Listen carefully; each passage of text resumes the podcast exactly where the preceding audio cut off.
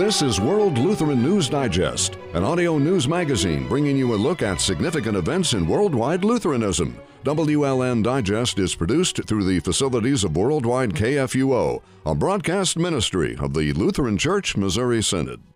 Today on World Lutheran News Digest, I'm World Lutheran News Digest host Kip Allen. A bill titled H.R. 5, known as the Equality Act, has passed the House. Democrats have called for its passage in its party's platform, and presidential candidate Joe Biden says it is a priority for him and that he will enact it in the first 100 days of his administration should he win next week's election. The title Equality Act is misleading. It grants gender identity and sexual orientation the same status as race in the 1964 Civil Rights Act. The bill expands the definition of public accommodations to include places or establishments that provide exhibitions, recreation, exercise, amusement gatherings, or displays, goods, services, or programs, transportation services. Protections against discrimination based on race, color, religion, sex, sexual orientation, and gender identity or national origin includes protections against discrimination based on an association with another person who's a member of such a protected class, or the perception or belief, even if inaccurate, that an individual is a member of such a protected class. The bill prohibits an individual from being denied access to a shared facility, including restrooms, a locker room, or a dressing room that's in accordance with the individual's gender identity.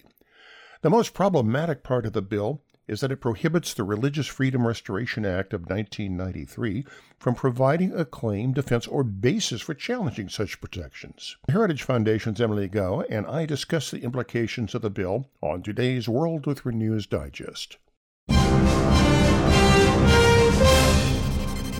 And now today's Fast Track.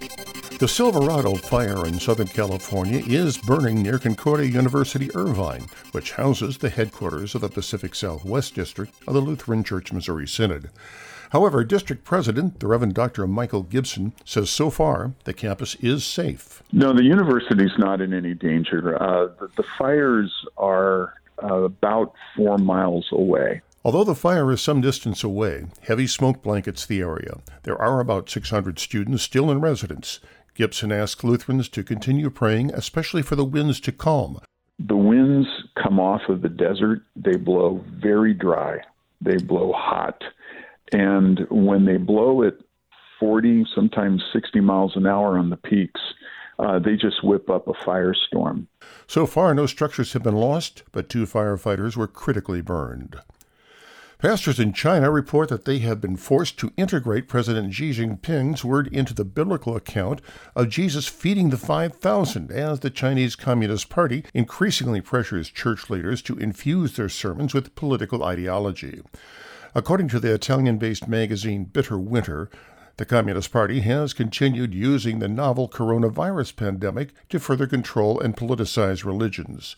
In September, the two Chinese Christian councils of Quanzhou, a prefecture level city in Fujian southeastern province, demanded that all three self churches integrate President Xi's ideas on curbing food waste into their sermons so that the policy reaches everyone in society.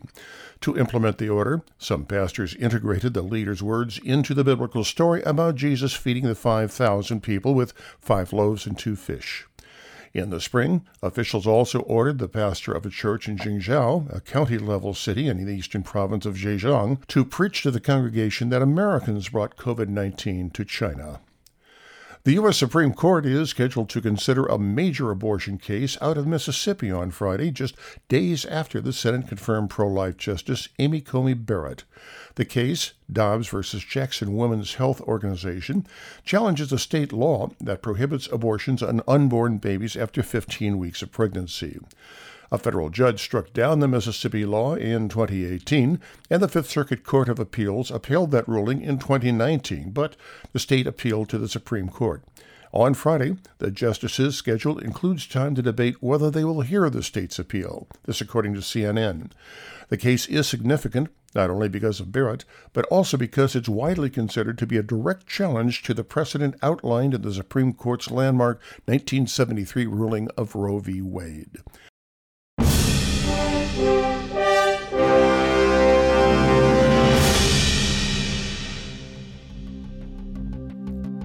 is World Lutheran News Digest.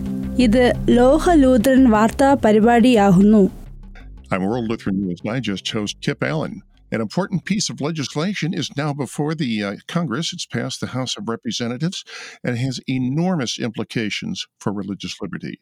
With me today is Miss Emilie Kao from uh, the Heritage Foundation. Good day to you, and uh, tell me a little bit about yourself. Well, thank you very much for having me on. Um, I'm the director of the DeVos Center for Religion and Civil Society at the Heritage Foundation. I've worked on religious freedom for almost 17 years now. Um, I started off working on international religious freedom in East Asia at the State Department, but gradually I became very concerned about the state of religious freedom in America. And so three years ago, I joined the Heritage Foundation to protect religious freedom because although it's you know a critical part of the founding of the United States, it's increasingly under attack, and there's decreasing bipartisan support for it.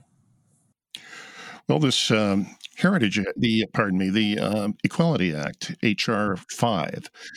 I've read over it, and it's anything but equal. It uh, redefines sexuality to include, um, as it says, uh, any uh, form of uh, sexual gender discrimination, whether it, whether it's transgender, whether it's who knows what, and uh, the law, if it was go, going going into effect, would uh, impact exhibitions, recreation, exercise, amusement, gatherings, displays, goods, services, programs, the whole thing.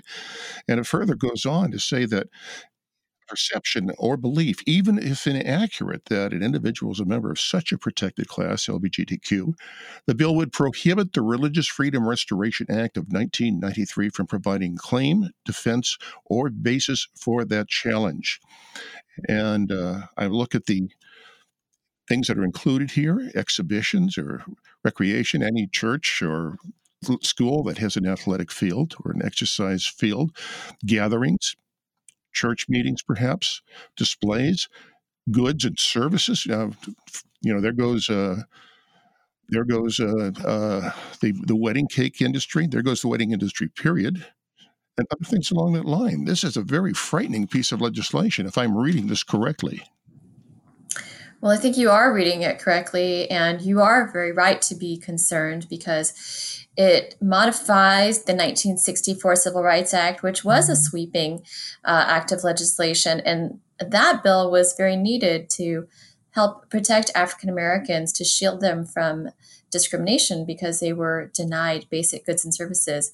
But what's happening now with the Equality Act is that um, they're taking the narrative from the Civil Rights Act, but they're really using it to punish disagreement on issues like same sex marriage and transgender ideology. So we believe that every person should be treated with dignity and respect. No one should be facing invidious discrimination. But in so many of these cases that we've seen arise under state level Equality Act type laws, it's really not about discrimination. It's really punishing disagreement. That's that's the way I read it. Is it's uh, it's punitive actually.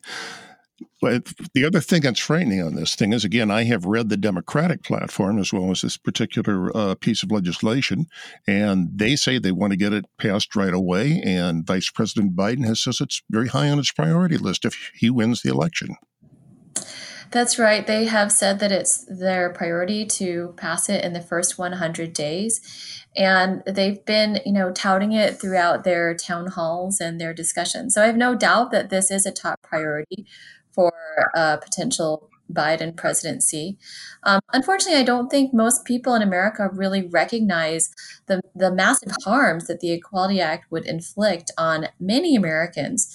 So i'm sure we'll get into discussion of how uh, religious believers would be harmed by this but it's important to recognize that anybody who simply believes that you know, we're created male and female and that male and female are made for each other, that marriage is between a man and a woman, that those beliefs could be punished in almost every area of civil society. And that affects not only religious believers, it affects people who, you know, believe in science, who believe that, you know, we are born male and female. And it would affect children, it would affect, as you said, uh, business owners, medical professionals, counselors, and um, nonprofits as well as for profit organizations again, the, the nonprofit aspect of this thing is uh, very, very concerning. Know, one of the one of the issues that uh, I've been following is uh, that of faith-based adoption and foster care agencies that are now being frozen out because they follow their faith of only adopting to married couples,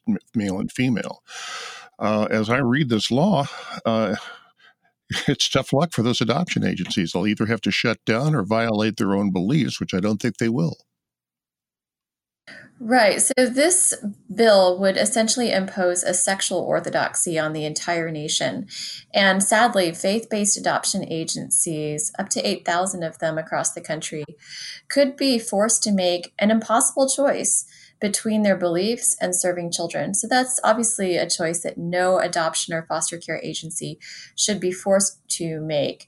The government really needs all the partners that it can find in, you know, the private sector to help train and identify foster parents and adoptive parents because as you you may know there's a huge shortage right now of foster parents for the more than 437,000 children who are waiting for a foster family.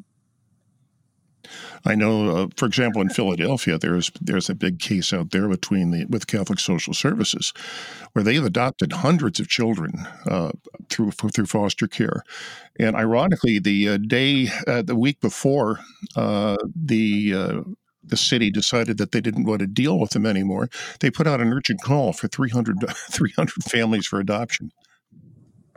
Right. So that kind of illustrates the tragedy of this situation. Um, you know, there are ideological disagreements between adults and the people who are being most harmed are those children who are, you know, waiting for a foster family or an adoptive family. When we are in a situation in this country and in Philadelphia of having a shortage of foster families, we should be allowing all hands on deck. Um, the whole system works better when there's a diversity of foster agencies and adoptive agencies who can serve everybody, every type of you know parent every every kind of child and what philadelphia has done is it's basically imposed this ideological litmus test that eliminated one of you know the the best serving most qualified most long-standing foster agencies in the city um, and those who are suffering as a result are the foster families and the children. Well, one of the things that uh, I found uh, especially tragic was that there'd never been a complaint against Catholic Social Services in Philadelphia. And their policy was that if there would be a gay couple, they'd say, well, we can't help you, but this agency over here can. They would refer them to an agency that would help them. That's exactly right. So there are 30 agencies in Philadelphia that provide foster care services, and 29 of those, um, you know, work with LGBT couples to train them. And as you said, Catholic Charities refers um, those LGBT couples who would come to them to another agency. But in this case, Nobody complained about Catholic Charities. It was simply the city of Philadelphia targeting the agency because of disagreement over their beliefs that every child deserves both a mom and a dad. Well, another part of this um, is that it would uh, prohibit individuals from being denied access to shared facilities, including restrooms, locker rooms, dressing rooms, in accordance with the individual's gender identity. We can see the impact this would have on schools even religious schools. Yes, that is a very serious issue that should be taken into consideration by families, um, by you know school administrators, because there are real risks when you have open access, you know, to any anybody to restrooms, locker rooms. Um, our concern, you know, is not about those people who identify as transgender committing assaults, but we realize from the statistics that the FBI has compiled, which Heritage has reported on, that sexual predators will take advantage of an open access policy to these private facilities to, um, you know, commit assaults against vulnerable women and girls. Well, well, many of these women are there because they have been battered by men. They're trying to get away from that. It, it's it, it's a safe space. This could be gone. Yes, and there was a lawsuit already in Anchorage, Alaska, with exactly that kind of um, situation where a homeless shelter for women was sued by a man who identifies as a woman, um, and the city of Alaska, the city of Anchorage, was seeking to punish that uh, women's shelter because they were simply as you said, trying to protect vulnerable women, women who were homeless, women who had been battered, and who were, you know, fearful of men, and simply having a man in their, you know, in close proximity with those women would have been traumatizing to them. What would it do to women's sports?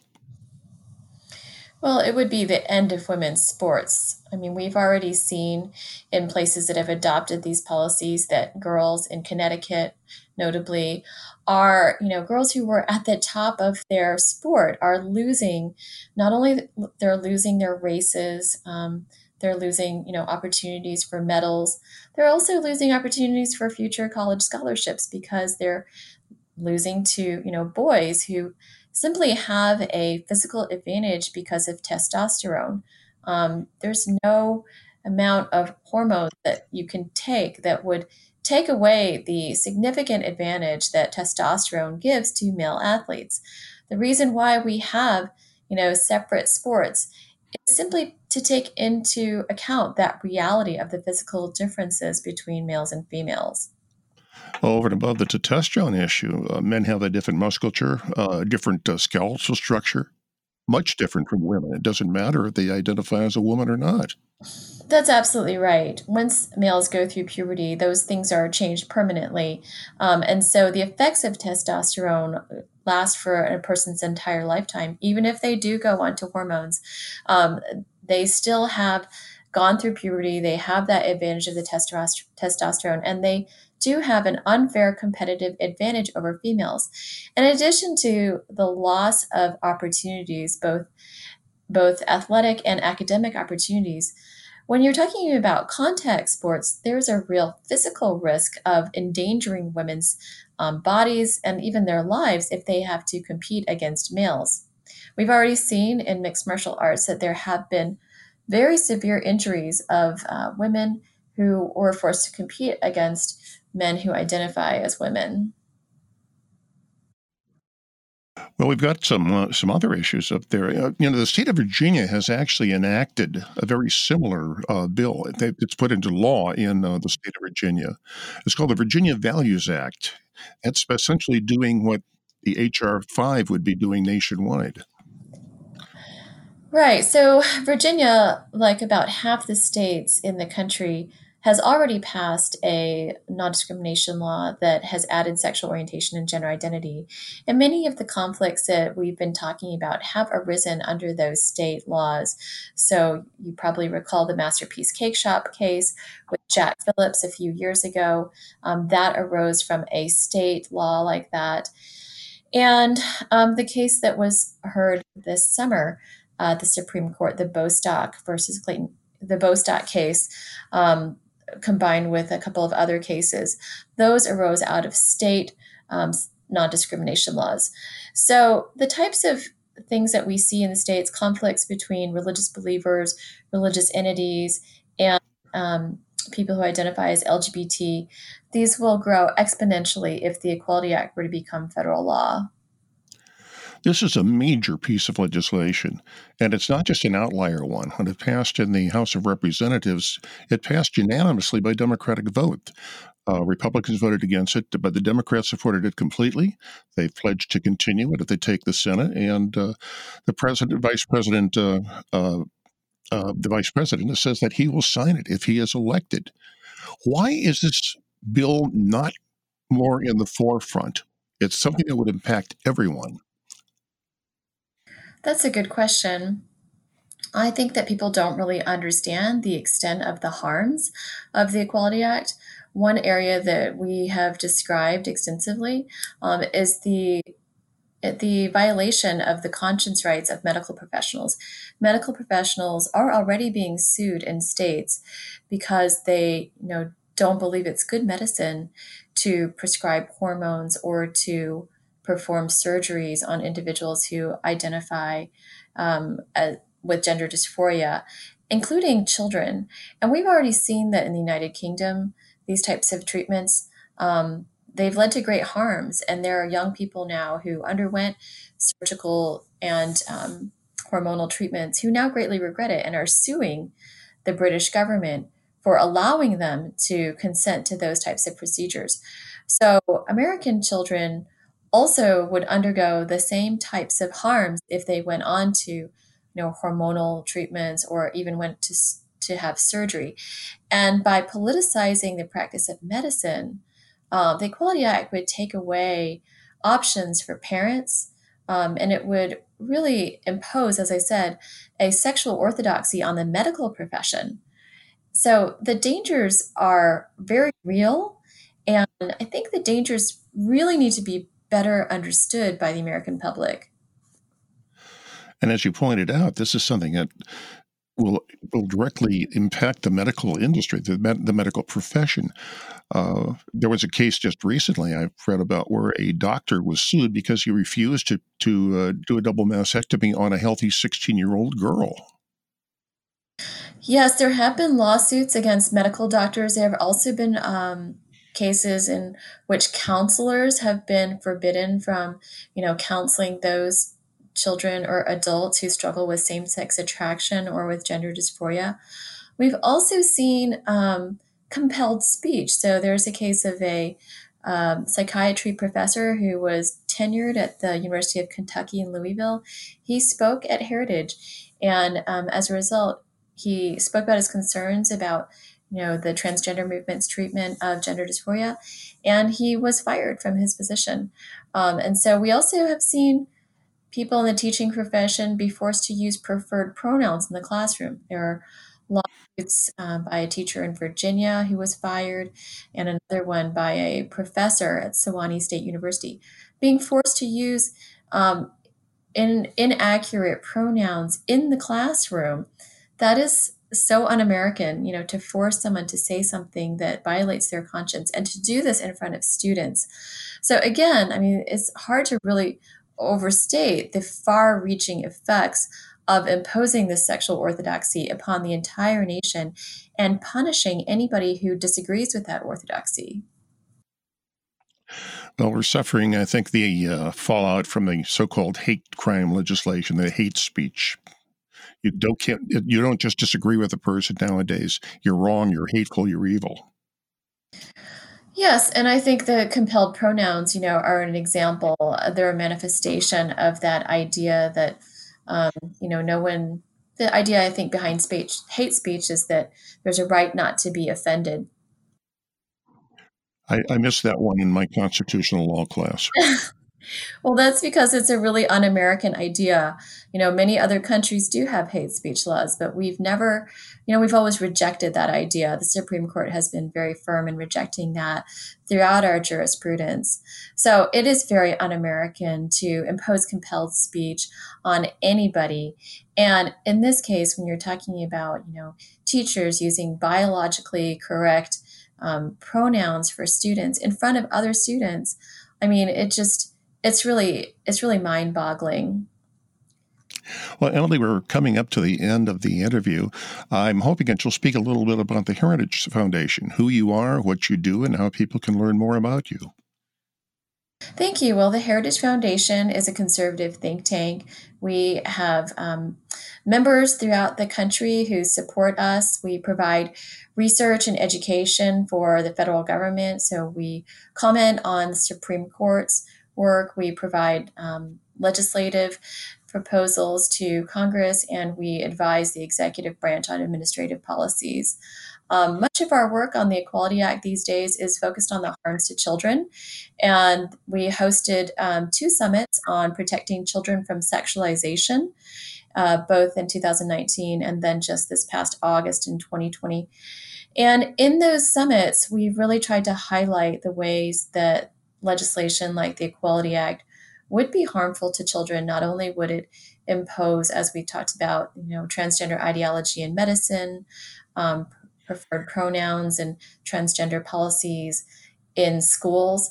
It could also even impact curriculum in schools and promote um, more politicized information about sexual orientation and unscientific ideas about gender identity being taught in schools.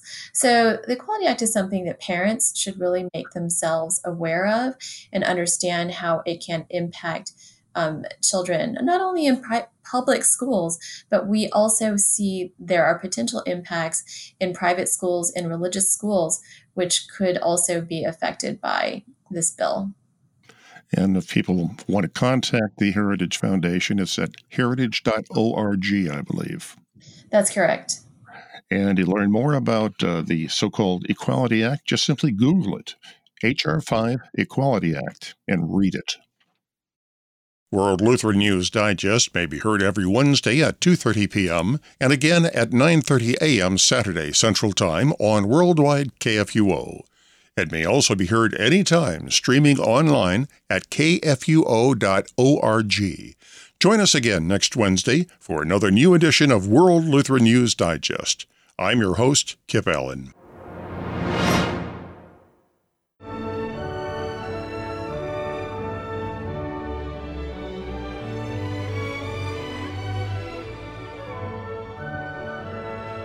World Lutheran News Digest is a broadcast ministry of the Lutheran Church Missouri Synod. WLN Digest is produced through the facilities of Worldwide KFUO. You can also listen to WLN Digest on demand at kfuo.org. To correspond with World Lutheran News Digest, email news at kfuo.org.